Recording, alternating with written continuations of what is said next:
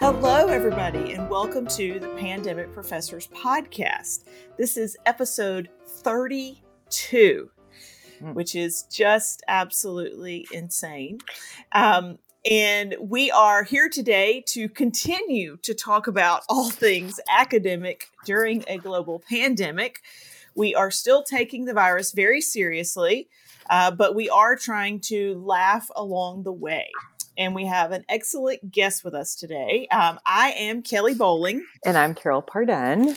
And Carol, who do we have with us today? Well, Kelly, today I'm very excited, as I am every time we have a guest. But you know, I say this time I'm really excited, and this time I am really excited because um, today we have Vicki Johnson in the house, and um, Vicki is a professor um, of film and media studies at the University of California at Irvine. Did I say that right? Or is it University of Southern California, Irvine? There's a lot mm-hmm. of it's one of those California schools. it's one of those California schools. Um, and Vicki and I go way back. We knew each other when we were both faculty members at the University of North Carolina. Um, and she's just a fantastic human being and her research and things that she thinks about are just so incredibly interesting and so we have not talked to a single person um, from california yet to see how the pandemic is holding up on the west coast so yeah. vicki thank you for joining us today Thank you so much for inviting me. It's so great to be here. Uh, it's really great to talk to you, Carol, and so nice to meet Kelly. Yeah. And Vicki, I would love to hear exactly that. How are things on the West Coast? Let's just start there. So it's been uh, uh, we, are, we are returning to the most restrictive shutdown, um, I believe, yeah. by six o'clock tonight. Um, oh, wow. Uh, we, we had been for they're saying for 21 days or through the end of the year basically um, we had been a little bit more opened up um, especially here in orange county but things look to be uh, the hospitals are very much overwhelmed right now, and the yeah. numbers have gotten really out of control on the daily uh, since before right before Thanksgiving, between Halloween and Thanksgiving.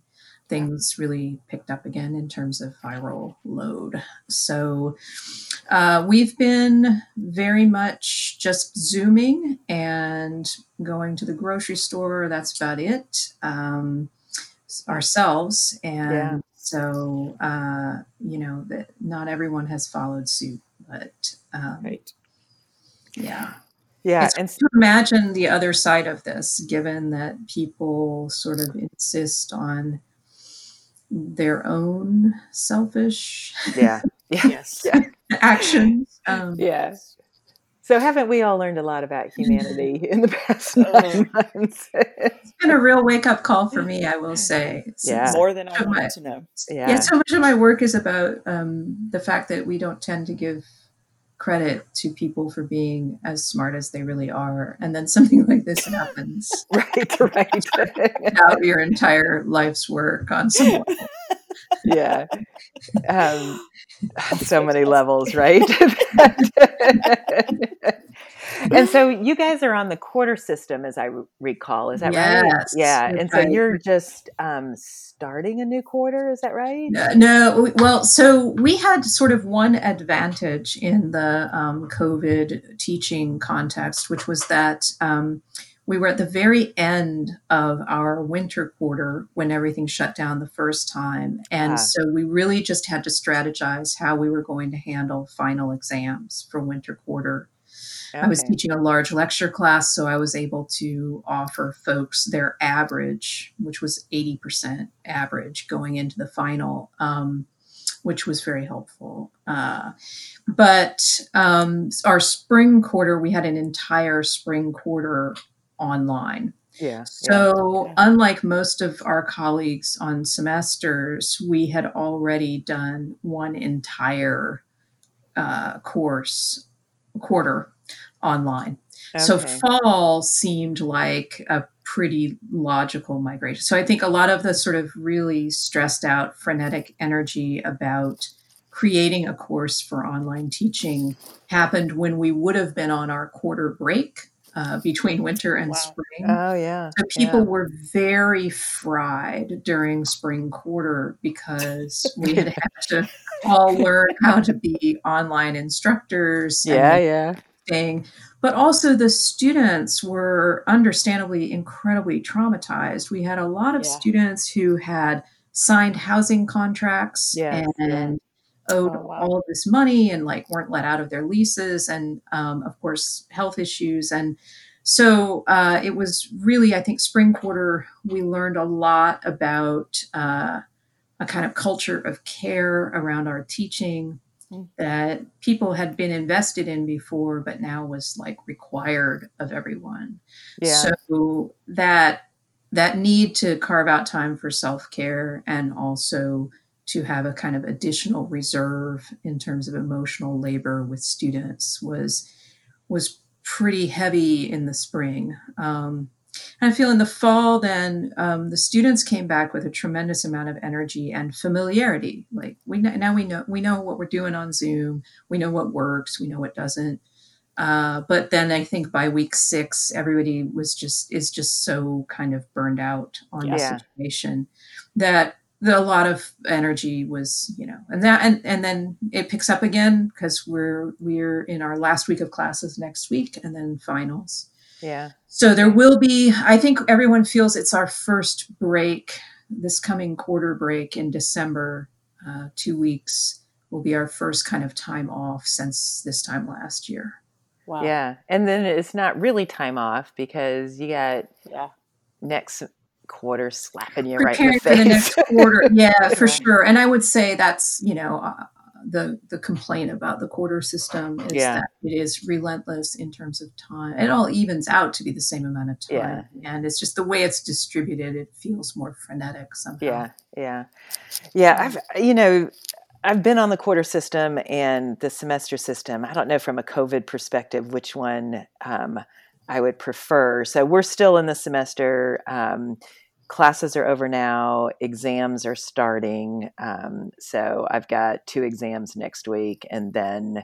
Um, and then I hope I finish my grading before my mandatory furlough begins, and Oh, right. for um, the required pay cut that um, I have to um, go through in December 14th through 18th, where I'm not allowed to talk about the university or with the university or anything else um, official, which kind of cracks me up on any number of levels. But Oh, wow. um, but you know, it just it seems to me that students, you know, we talk about self care, we talk about all this extra stuff, and I think you know professors are sort of like, yeah, we're done with this, and you know, just don't really want to hear much whining from the students anymore about how difficult life is because, I mean, and granted, maybe everyone is more compassionate than I am, but I want to every time a student tells me that, I want to say, um, excuse me, let me explain to you what my life is like right now, right? Um, but you sound more compassionate, Vicki, than I. it's, am. it's I would say it's it's not it's not that because honestly I feel I've felt for a couple years now as if there's I don't know how to put this there's a kind of slippage between understanding the sort of what professors who we are and what we do as opposed to say um, your favorite high school teacher yes, yes, um, and and there's a way in which I, I mean I get that. I understand why the students want that kind of level of investment and care but that's not what I do. yeah, Um, I will say the difference here is that I think geographically um, and demographically we have had so many students intimately affected by COVID. Yeah, um, and in in housing situations where like the tech is just not available right, um, and yeah. things like that that it, it has felt really traumatizing for Yeah. them Yeah. in ways that because i also find that and and i know i think we talked about this back in the day at carolina carol that um, the students who are dealing with the most crisis tend to not be the most vocal Yeah. Yeah. Boy, that's yeah, yeah, right i Yeah. mean because they're really already used to just uh putting one foot in front of the other managing things Yeah. like helping to pay the mortgage while holding down a couple jobs while you know full time in school and you don't actually hear about it from them right so yeah yeah more in this particular situation i feel like the students who's who have always been more burdened have actually found a bit of a voice around yeah, it mm. perhaps yeah. That's interesting. So, yeah. So that that has been different for me, but I've also been very fortunate to have happened to be scheduled to teach a small undergraduate seminars since this thing started. Oh, which yeah. isn't which isn't also what I usually teach, right? I mean, I a large lecture course I do every other year at least, sometimes every year, uh, yeah. finished in winter. So I was very fortunate in terms of the course design and things like that, um, and then also because I had relatively few students for me uh, to get to know their situations quite well. Yeah. But I do feel nice. like I'm on our campus uh, personnel committee right now. And I, I, think one of the things we've definitely been talking about is the ways in which, you know, all these uh, sort of Zoom trainings and things about teaching and care uh, during this time, it's uh, disproportionately female faculty and faculty of color who are in those meetings. Yeah, boy, that's um, a good um, point. Yeah. And yeah. and taking on that load which frankly they already take on. Yeah. yeah. So it's sort of amplified the ways in which people get overburdened and fried to begin with. Yeah. yeah. Um, yeah, boy, all that is such a good perspective on things. So now I'm feeling kind of guilty. Um. No, no, no. I mean, really we have a very, we have a very unusual demographic. Um, yeah. Even yeah. within, even within the University of California, like um, we're we're a high financial need, high first generation yeah. uh, Latino serving uh, institution, and it's which is a wonderful like place to be. Um, but it also means that in a situation like this, um, you you kind of are. Uh, I guess the the positive is that students who maybe in the past didn't feel they had a voice are are being more vocal about yeah, yeah. that have come up. Yeah, that's true. That that's a good point. And I will say that for all the whining that I've done this semester, and Kelly knows she's she's heard me whine plenty of times, but I have been you know, periodically fairly amazed at how um, inventive and resilient the students have been. Um, so I'm just thinking, we just went through um, two weeks of research presentations and um, all on Zoom, and um, and we've been meeting in the last, you know, several weeks just asynchronously. So, you know, this is I told the students you got to show up at eight thirty in the morning for these research presentations. And, you know, I had all sorts of students who were like, you know, technology was down, so they jumped in the car and ran to the closest Starbucks, or, you know, they did everything they could think of, and every, you know, they all figured it out um, and you know some of them figured it out in pretty humorous ways um, as they were you know checking in and ready to do their presentation. So i was proud of them that um, that they all figured out a way figured out where to go to get technology that was that was working. But um, but it is disconcerting when we're we're dependent so much on the technology and it doesn't work. We have this happen even on our campus periodically and like you know we really need to get it right on campus. Um, yeah um, yeah we had a thing. I i there's a uci has a faculty housing subdivision which is oh. a incredibly necessary given the uh, yeah. geography around us in terms of the housing market. And but one of the things that was discovered is when you send all of the faculty to teach from home, uh, it turns out the neighborhood Wi-Fi uh, system got taxed like oh really quickly, really quickly. Yeah. So, uh, yeah, we had a lot of tech trucks in the neighborhood for a good, but so far so good for. Yeah, I don't know why that is really funny to me, but it is funny to me. Funny yes, no, right? Can't you just? I'm envisioning these houses of faculty all lined up, right, and all you know, everybody zooming and yelling out the window all at the same time. wow. Uh, so, Vicki, uh, just to take it to a little bit more of a lighthearted topic, did I hear you also got a pandemic puppy?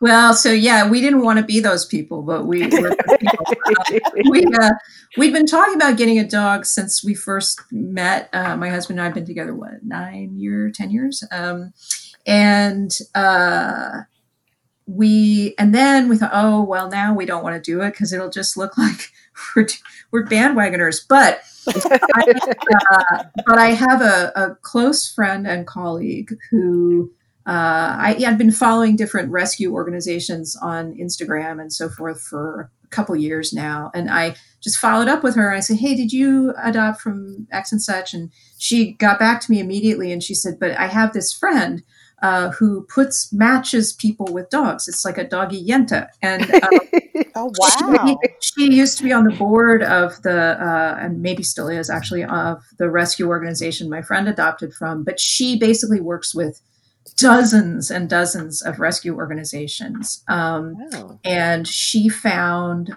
she texted, immediately texted back the picture of this like dog that it was like the dog of my dreams. Um, what? that's, she'd never even met me. She just heard a description of uh, us from my, our mutual friend and insta responded with this picture and so the like the next weekend we went to meet this puppy and yeah, he'd been tied to a pole in Barstow, oh, California, no. and had accidentally gotten into some poison. Um, so they thought he had parvo, and they, but they oh, took him in, and he he was not only fine, he's super smart, um, oh. very athletic, and so yes, we now have Finley, our lab, and we precious. think Vizsla mix. So. Okay He's he's a great great dog. Very much a puppy. Very much yeah. five months old. Uh, everything's chewable. Oh yeah. And uh, lots of curiosity. He's already figured out how to take his entire toy box off the shelf. Oh, precious. So, what made him your dream puppy? Like, how did she nail that right away? Oh my gosh, yeah. I just from Miranda's description of us, um, my husband's a triathlete by avocation, and um, I, I I like to think I'm fairly athletic, and uh, we'd always been big dog people uh, as kids. We had big dogs growing up. Although I did have a beagle who was a very wonderful dog. Um, beagles are only loyal to those with food. So yes. yeah. Well, labs, on the other hand. So yeah, exactly. um, I got one of each of those. so I think I said something to my friend along the lines of, uh, "We want a dog that will run with us, but also sit and watch TV." oh, there you go. Oh, wow. And not, you know, uh, given that I'm a TV professor, and not be cranky about that. So, um, yeah, he's got a wonderful disposition, and as long as he gets enough exercise, uh, you know, very happy. I think so. So, Kelly, oh, don't you wonder um, if if this matchmaker, what kind of dog, if the dogs that you have, if they if know, she would right? think that, that they belong to you? I know. Would she have matched me to our dogs? Both of ours are rescues. One is some kind of a hound dog mix. She's like she looks like an overgrown beagle with the wrong ears. And the other one is um he he is a beautiful, he looks like a redheaded golden retriever. Um, but every time we take him somewhere, people assume that he's an Irish setter. Oh, oh yeah. And they're both three years old. Um, and the they can they're big enough to jump up on the counter and take things. Oh yeah. Um, and so the redheaded, uh, whatever he is, ate one of my biscuits this morning. Um, and he's just so freaking cute that I kissed well, him. This is was, the thing. This is the thing. I, I, this dog is so attractive, and he see, knows. Yeah.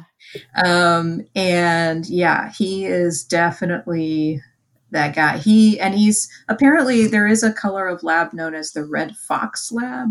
Oh wow! Um, which yeah, but we just assumed he might be Vizsla mix just because of his his sort of body um, and the coloring. But yeah. yeah he's really beautiful, and he kind of knows it. He like stops oh, yeah. and looks in any reflective medium, checks himself out.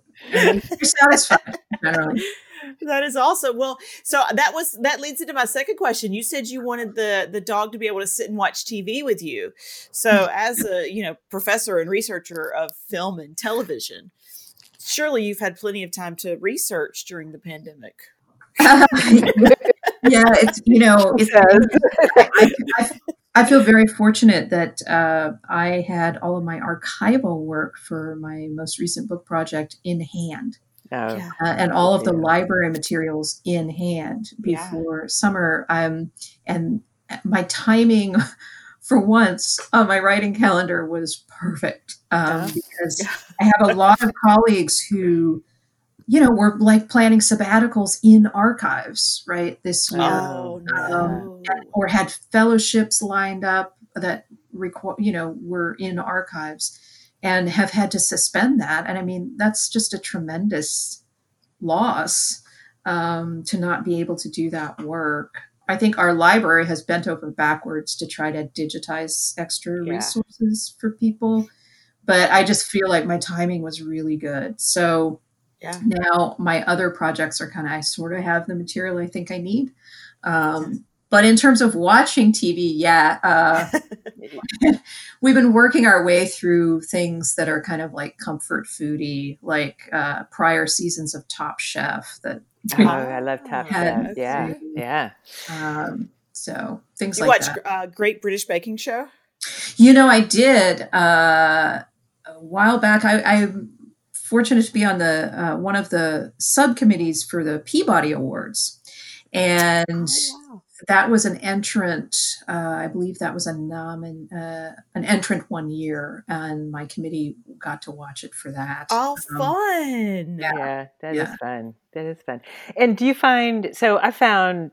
I mean, I kind of just binge watch TV anyway. I don't really watch um, like live television, um, but I found in the pandemic that um, just sort of drawn to needing to just binge through a season of something that I have already watched that I know I like and that, you know, I'm not going to be um, surprised and not like it. I have to know that I'm going to like it.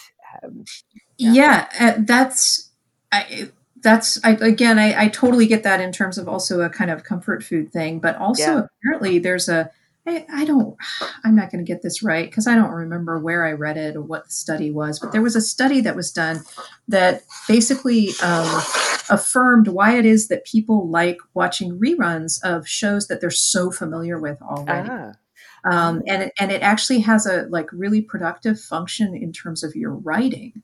I mean, I guess in a way, like it's like waking dreaming, sort of like it allows your mind to work through certain things because it's already familiar and you already love it.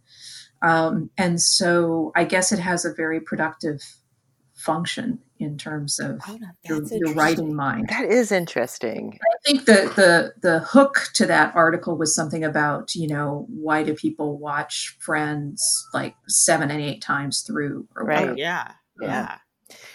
Yeah. So what's oh, the yeah. what's the show that you have watched the most? The series that you've watched the most? In my lifetime, personally? Yes. yes. Oh, that's a great question because in some sense I guess it depends on the phase of life. Yeah.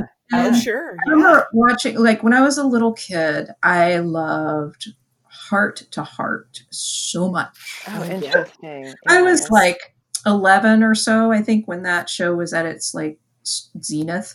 And I just thought it was like this really fabulous imagination of Los Angeles, which I felt I wanted to live there. And then I did. And, um, and yeah, I just thought it was great. And so I think I remember a period in graduate school and like when I took my first teaching job when they were running reruns of that at like 11 o'clock at night or something. Oh, and so it was sort of like my before bed comfort food when I could still stay up past 10 o'clock. Yeah, yeah. yeah.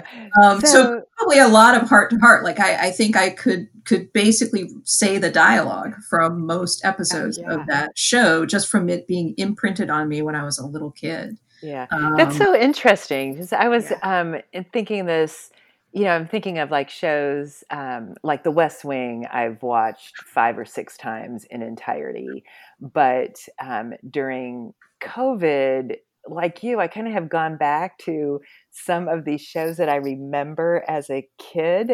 And I'm uh-huh. embarrassed to say, I don't think I've said this on the show, but Kelly, you probably won't be surprised about this. But um, The Flying Nun. Is, oh, yeah. wow. Okay. If, if you awesome. haven't seen The Flying Nun, that really holds up pretty well. I was, I was yeah, I don't know if you read Sally Field's latest she she wrote a lovely memoir of not uh, not that long ago, and she talks at great length about that experience. Oh wow, how cool and, that? And did she like it? Because the stuff that I had heard, she had said that she was embarrassed by that series. Yeah, I think it kind of was, but I mean, like while I think the the set the the uh, stage sound stage for Flying Nun was like next door to the Monkees or something. I don't. I also love the Monkees. Exactly. Yeah. yeah. she, had a, lot of fun like during the during the breaks on the set. Is my memory of her yeah. Story. But was, I was shocked when I started watching it how well that holds up. So, um, yeah, Kelly, you need to check that out. That no, and, I've seen the Flying Nun. Yeah. Oh, yeah. Okay. I mean, it's there's a lot of yes. diversity in this yes. show, and um, and they're pretty progressive for nuns. I mean, come on, right? And, oh, that's fantastic. So that, and I've watched again. I'm embarrassed to say the Love Boat. oh, now I like the Love Boat. Also has diversity. It does. Yes, and it holds up pretty well. Too. Yes, no, we fans the Love Boat in my house. Yes, yeah. absolutely. Yeah, Chris well, has uh, watched Magnum PI at oh, least oh, at least four or five times. Okay. I would say I, I, I, if I, if Magnum PI were on or Rockford Files, I, I wouldn't turn away like ever. Oh yeah. yeah. yeah. That's that's funny. So we're almost out of time, um, and you know, even though these are you know truly serious topics that we could continue talking on, I did want to talk a little bit about your research, in part because it really. Um, overlays some areas of interest that Kelly has. And Kelly, I don't know if you're going to ask her some questions, but I'm particularly interested, Vicki, in your um, your interest in critical race theory because I know Kelly has worked in that area as well. Um, what kind of stuff have you done recently? yeah, well, so my first book project was about the um, imagination of the American Midwest as heartland in mm. critical moments oh. in TV history post World wow. War II.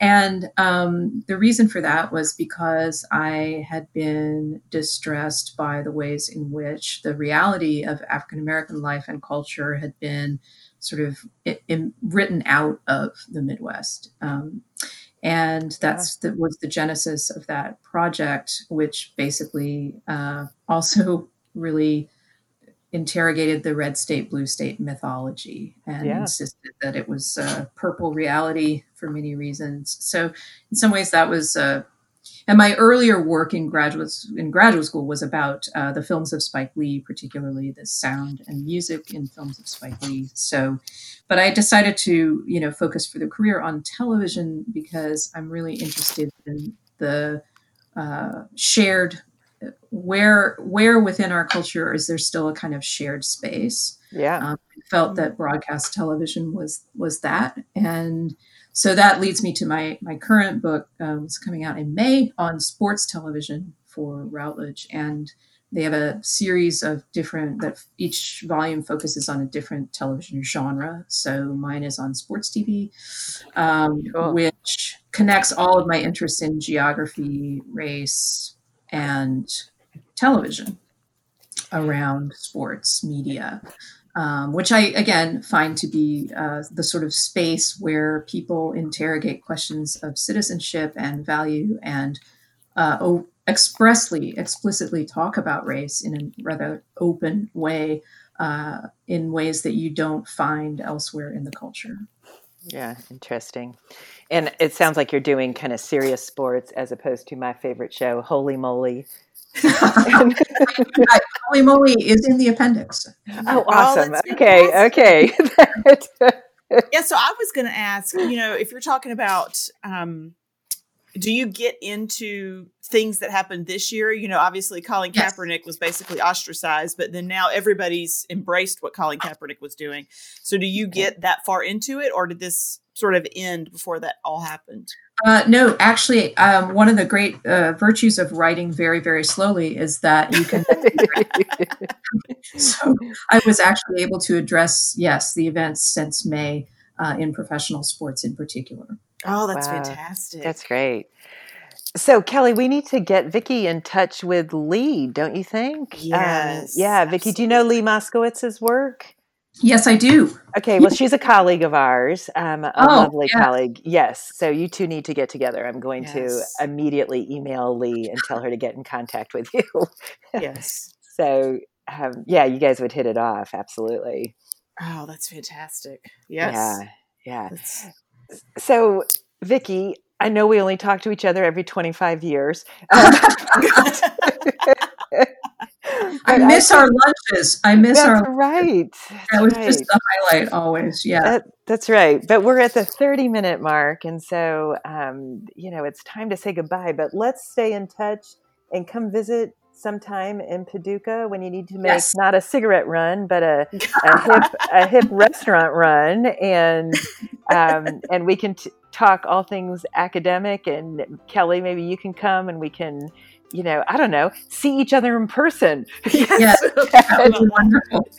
Wouldn't that be something? That would be. Um, yeah. So, Vicki, thank you so much for joining us today. It was really, um, really fantastic to catch up with you. Thank you. Yes, yeah. thanks, Vicki. I love I love chatting with you. I could talk about your research all day, so I really enjoyed chatting with you, and I would love to see a picture of that puppy. Oh, okay. Says one dog person to another dog person, right? right. So, and Kelly, it's always good to catch up with you, and I will see you um, again for a pretty big episode next week, right? Yes, um, big episode next week. Yeah, so stay tuned.